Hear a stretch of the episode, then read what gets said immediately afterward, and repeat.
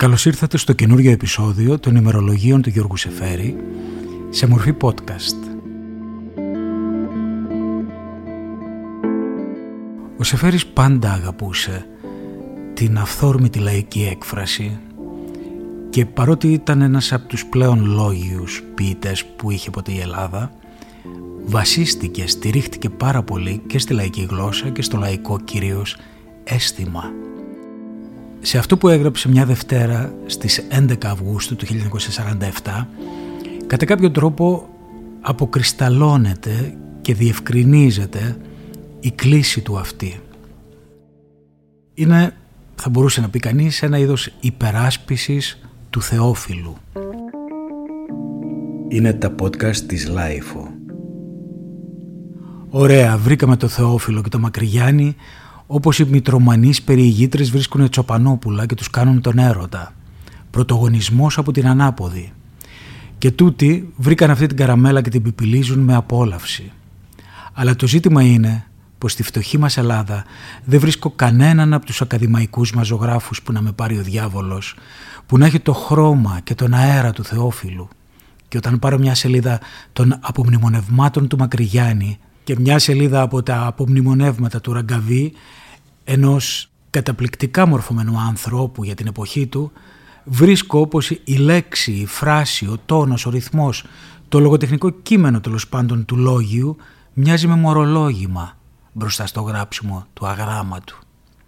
Και για να μην νομιστεί πως είναι η διαφορά δημοτικής και καθαρεύουσας που με επηρεάζει, θα πρόσθετα πως η σκέψη ακόμα του ραγκαβί μου μοιάζει χωρίς νεύρο και χωρίς πίθα μπροστά στον απλοϊκό στοχασμό του Μακρυγιάννη. Αυτό είναι το ελληνικό φαινόμενο, το ελληνικό πρόβλημα που θα πρέπει να συλλογιστεί κανείς με ψυχραιμία.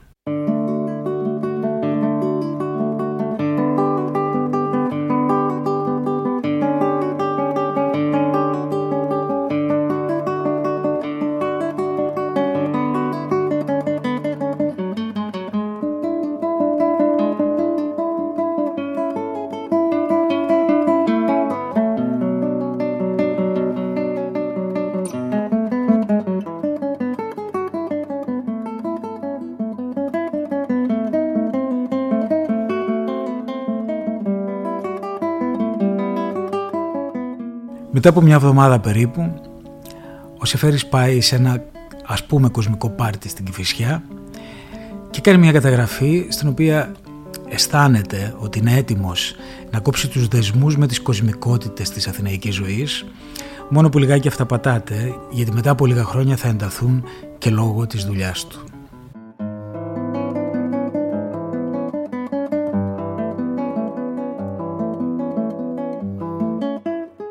Κυριακή 17 Αυγούστου.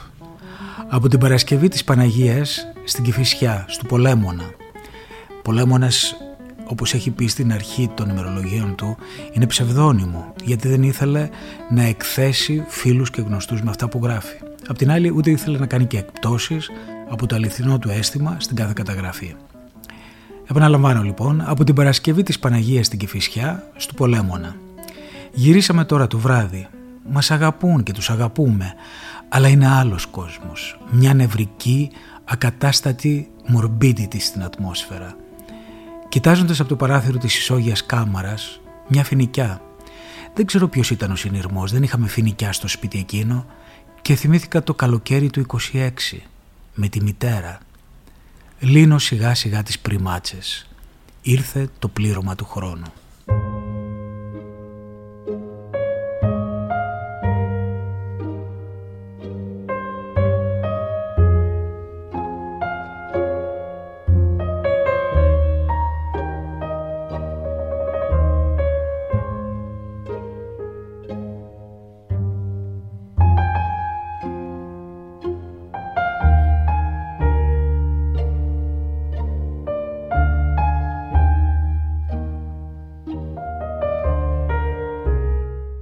Την τελευταία μέρα του Αυγούστου του 1947 μπορείτε να φανταστείτε πώς ήταν η Ελλάδα τότε ο Σεφέρης κάνει ένα ταξίδι, μια μικρή εκδρομή στην Σαλαμίνα Μια Σαλαμίνα που φαντάζομαι εκείνη την εποχή θα είχε εντελώς διαφορετική εικόνα από αυτό που ξέρουμε σήμερα, είτε στη δόμηση και τα σπίτια, είτε στη θάλασσα.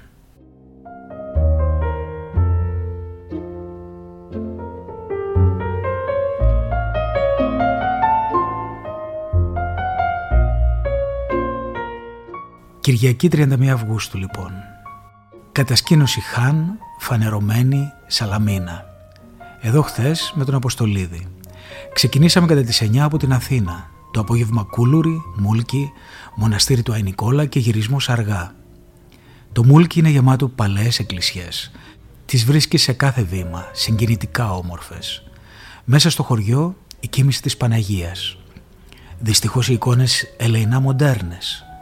Ένας Ιησούς επί των υδάτων πατά σε ένα πολτόπο μελανιασμένο γιαούρτι. Παρακάτω, στον Αγιάννη, κοντά στην πηγή, κάτι σώζεται από τις παλιές τοιχογραφίες. Δεξιά ο Άγιος, υποθέτω, έξοχο πρόσωπο και μια Παναγία αριστερά, η πρώτη πραγματικά ωραία. Πιο έξω η Αγία Σωτήρα. Στην αριστερή πτέρυγα κάτι απομένει ακόμα. Ένα τραπέζι με ένα ψάρι στη μέση. Αντικείμενα του τραπεζιού σαν νεκρές φύσεις του τσαρούχη.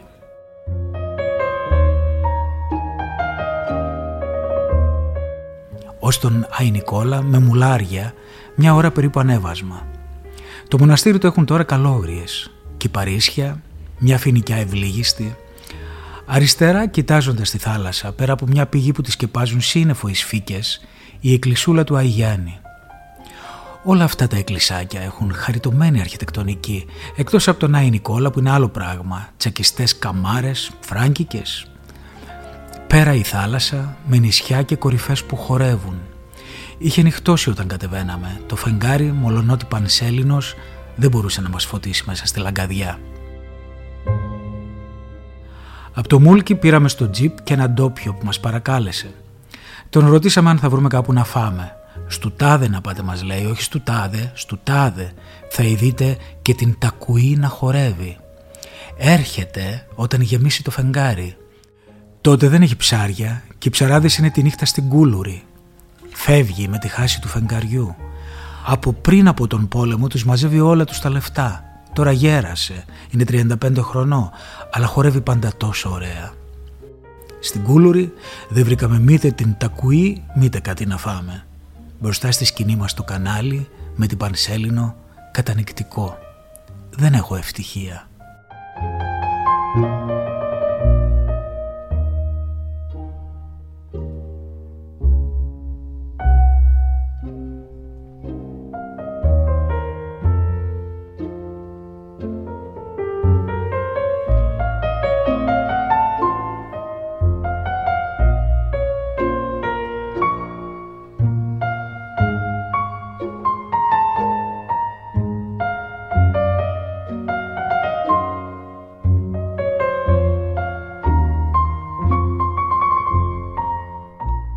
Το επόμενο μου αρέσει πολύ γιατί γενικά στα ημερολόγια του Σεφέρη μ' αρέσει, προσπαθώ να δω πάντα τις αλλιώτικες εικόνες, τις απροσδόκητες εικόνες, τις καθημερινές εικόνες ενός ποιητή που με συγκινεί πάρα πολύ με την βαθύτητα αλλά και επισημότητα που έχει. Έχει ένα τόνο πένθυμο και επίσημο η ποίηση του Σεφέρη. Αλλά σε αυτές τις εικόνες, έτσι όπως φαίνεται στην καθημερινή του ζωή, Βλέπεις έναν άνθρωπο που οργίζεται, πονά, είναι χαλαρός, είναι ερωτευμένος, έχει άγχη.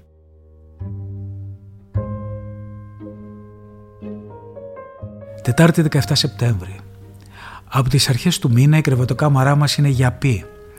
Ζούμε και κοιμόμαστε στο γραφείο, μέσα σε ένα πολτό από σκόνες, έπιπλα και τα τρία γατιά μας. Ναι, ξέχασα να σας πω ότι πριν λίγες μέρες είχε γεννήσει και η γάτα του και είχε κάνει το αρνητικό της όπως έγραφε ο Σεφέρης ενώ αυτή ήταν μαύρη έκανε δύο κάτασπρα γατάκια. Χτες, συνεχίζει ο Σεφέρης, ξανά για εσχύλο στου Ηρώδη. Πήραμε φτηνά εισιτήρια και ανεβήκαμε ψηλά. Τη χάρηκα την παράσταση καθισμένο στο χώμα.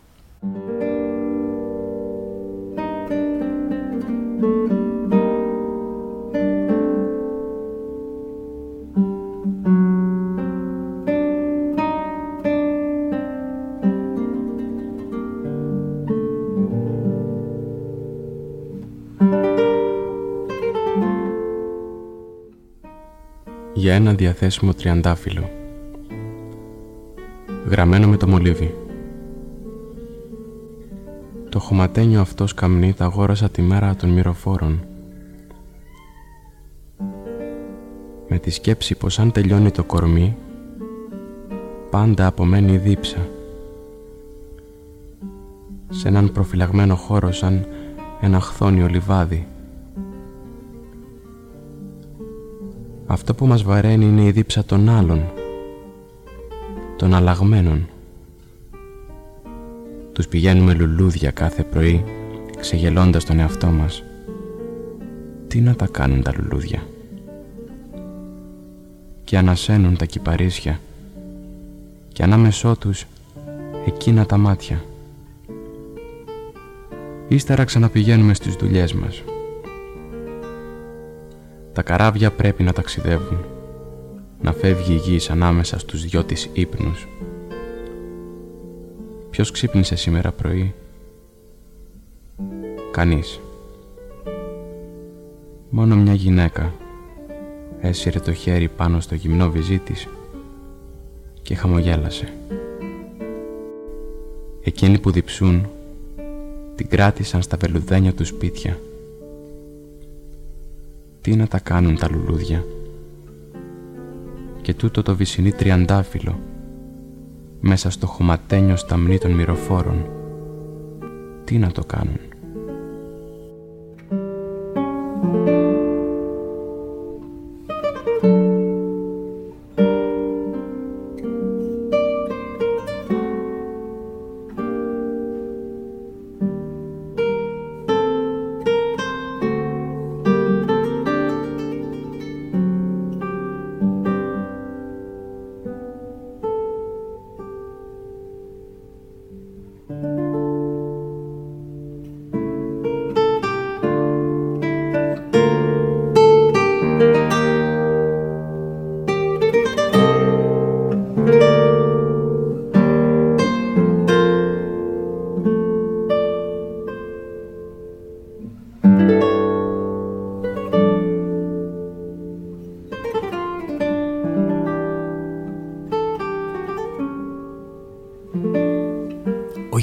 Γιατρός Καΐρης μου έδωσε εισιτήριο για τον Ευαγγελισμό. Ποιος ξέρει τι θα είναι και αυτή η παράσταση.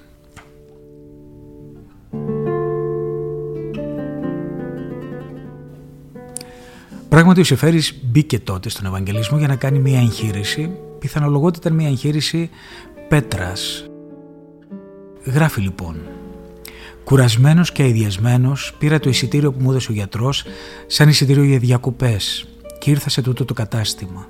Ξεκούραση. Εδώ δεν είμαι τίποτα άλλο παρά το νούμερο 212. Δεν έχω προσωπικότητα. Συμμετέχω στη γενική προσωπικότητα των ανθρώπων που πάσχουν. Η καμαρά μου δεν έχει χαρακτήρα. Ένα γεωμετρικό σχήμα. Είναι στενόμακρη σαν διάδρομος. Αλλά βλέπεις τη λεωφόρο και τη νύχτα τα φώτα των σπιτιών είναι σαν φώτα λιμανιού. Συλλογίζομαι τι με ενοχλεί εδώ μέσα. Δεν είναι διόλου τα φτωχά υλικά, οι τρίπιες κουβέρτες, πάντα από σελιλόιντ, μαχαιροπύρουνα φαγωμένα, το κρύο φαγητό κτλ.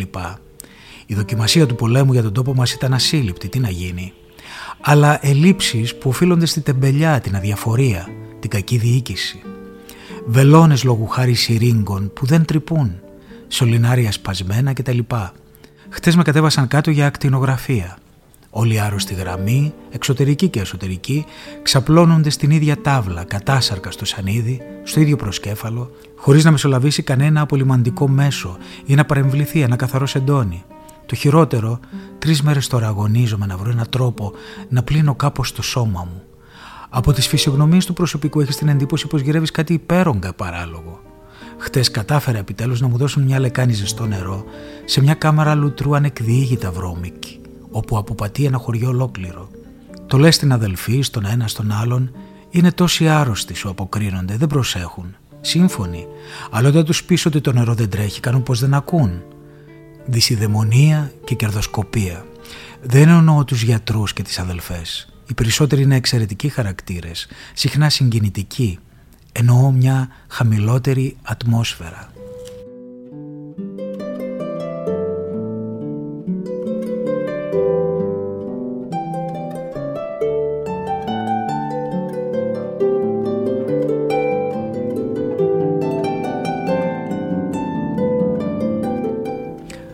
Οκτώ μέρες μετά την εγχείρησή του, ο Σεφέρης υπαγορεύει στη Μαρό αυτό το σημείωμα.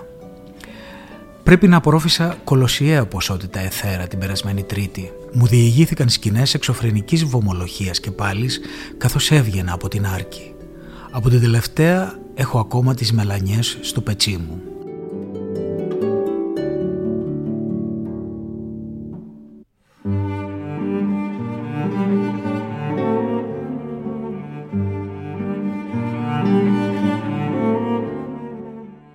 Επόμενη χρονιά ο Σεφέρης ετοιμάζεται να αναχωρήσει για την Άγκυρα όπου θα περάσει εκεί ένα μέρος της διπλωματικής του θητείας. Την Τετάρτη 4 Φεβρουαρίου του 48 παίρνει το πλοίο με το όνομα Ισταμπούλ και πηγαίνει πρώτα στην Κωνσταντινούπολη και μετά, φαντάζομαι με τρένο, κατεβαίνει στην Άγκυρα.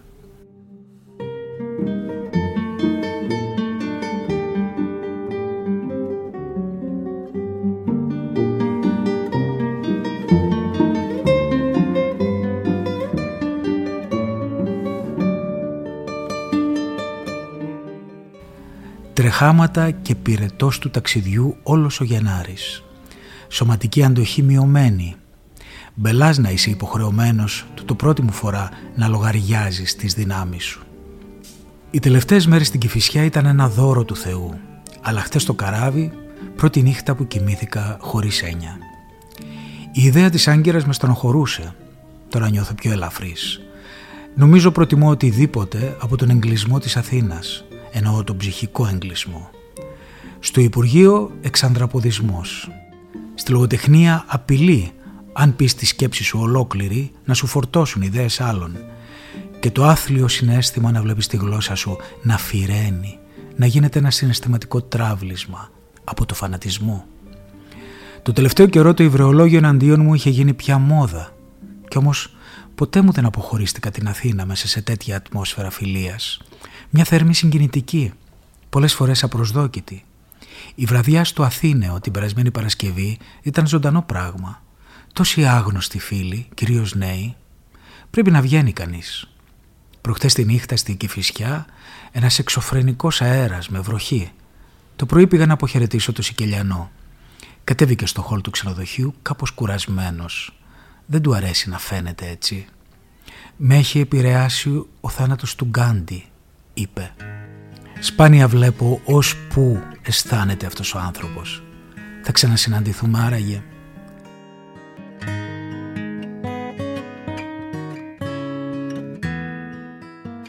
Η θάλασσα του Μαρμαρά είναι ήσυχη κάτω από το πρωινό ήλιο.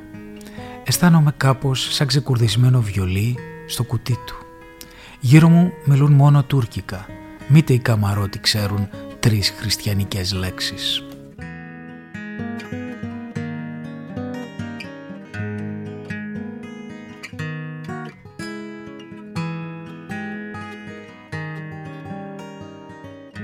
Τον Ιούνιο βρίσκουμε το Σεφέρι ήδη εγκατεστημένο στην Άγκυρα να πηγαίνει να βγάλει μια άδεια οδήγησης και εκεί να έχει μια ζεστή αναπάντεχη συνάντηση.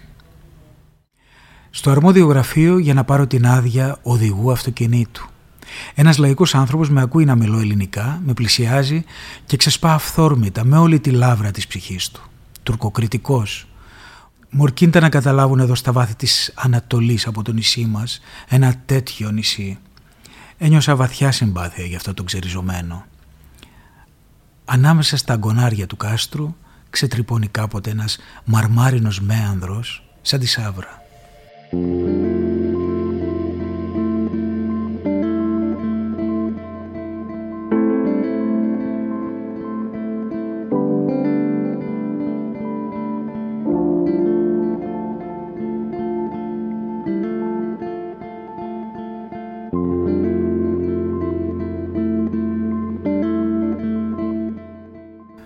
Καταλάβει καλά, η, η θητεία του στην Άγκυρα πρέπει να έχει πολύ μεγάλα διαστήματα ρουτίνας και ελεύθερου χρόνου. Εκεί ο Σεφέρης γράφει πάλι, σημειώνει πιο τακτά στα ημερολογιά του Δηλαδή εκείνες τις μέρες βλέπεις ότι έχει πολλά σχεδιάσματα ποιητικά τα οποία τα βάζει στα ημερολογιά του καθώς δεν κατορθώνουν να περνάνε τη βάση και να γίνονται ποίηματα προς δημοσίευση. 8 Οκτώβρη του 48 γράφει Διαβάζω αυτές τις μέρες την ερμηνεία της ζωγραφικής του Εκφουρνά που δανείστηκα στην πόλη. Ένα βιβλίο από την Πετρούπολη του 1900. Χαρακτηριστικό. Δίνει ιδιαίτερη προσοχή στα γένια μαζί με άλλες λεπτομέρειες, σάρκα, μαλλιά, φορέματα. Ας πούμε ο Απολώνιος είναι μακροδιχαλογένης. Ο Θουκυδίδης εις τρία χωρίζον το γένιον. Ο Σόλων στρογγυλογένης. Ο Πλούταρχος οξυγένης. Ο Σοφοκλής Φαρακλός εις πέντε χωρίζον το γένιον. Ο Πλάτων μακριπλατιγένης. Κάπου αλλού είναι και ένας βουρλογένης.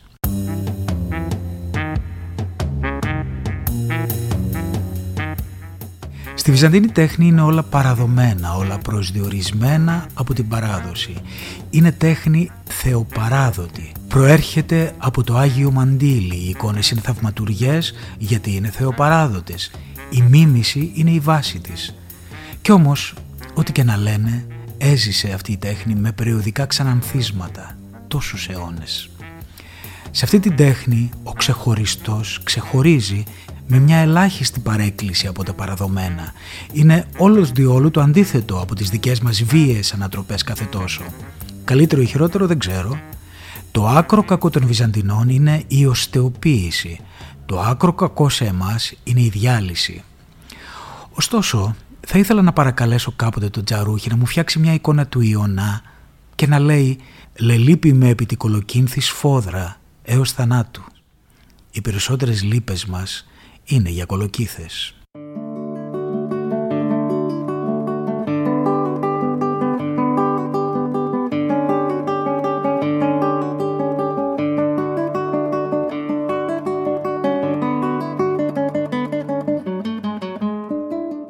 Να μου επιτρέψετε τώρα να σας διαβάσω με τον λίγο αμήχανο δικό μου τρόπο δύο ποίηματα, δύο σχεδιάσματα μάλλον ποιημάτων που καταγράφει ο Σεφέρης στα ημερολογιά του εκείνες τις ημερομηνίες για τις οποίες μιλάμε τα οποία σχεδιάσματα αν και έχουν πολλές από τις αρετές του ποιητή τελικά δεν έγιναν ποίηματα άξια να δημοσιευτούν. Οκτώβρης Στο περιβόλι κίτρινα φύλλα και κάρβουνα όπως όταν η πόρνη που κρατά φιάλη γεμάτη πνιγερή μυρωδιά και σπάσει το γυαλί και το χειμένο μύρο μένει για μέρες, έτσι άπλωσε στο πετσί μας το φωνικό, δεν ξεκολνά. Και τον επόμενο μήνα ένα άλλο ποίημα που έχει εντός παρενθέσεως τον τίτλο «Αργό» «Τα παραμύθια μου τα άμαθα στα καράβια, όχι από ταξιδιώτες, μήτα από θαλασσινούς, μήτα από τους άλλους που προσμένουν στα μουράγια για πάντα ξέμπαρκοι, ψάχνοντας τις τσέπες τους για τσιγάρο. Πρόσωπα καραβιών κατοικούν τη ζωή μου. Άλλα κοιτάζουν με ένα μάτι σαν το κύκλοπα, ακίνητα στου πελάγου του καθρέφτη. Άλλα έχουν το φέρσιμο του μέρμικα και άλλα της πεταλούδας. Άλλα προχωρούν σαν υπνοβάτες επικίνδυνα και άλλα τα πήρε ο ύπνος του βυθού, ξύλα σκοινιά, καραβόπανα και αλυσίδες. Στο δροσερό σπιτάκι του περιβολιού, κάτω από τις γαζίες και τους ευκάλυπτους, κοντά στο σκουριασμένο ανεμόμυλο, κοντά στην κίτρινη δεξαμενή με ένα χρυσόψαρο μονάχα, στο δροσερό σπιτάκι που μύριζε λιγαριά, βρήκα ένα μπούσουλα καραβίσιο. Αυτός μου έδειξε τους αγγέλους των καιρών. Καθώς συλλογιζόμουν τις προάλλες τον περασμένο χρόνο στην Αθήνα, είδα να πέφτει πάνω μου ένα κοπάδι λυσασμένα σκυλιά.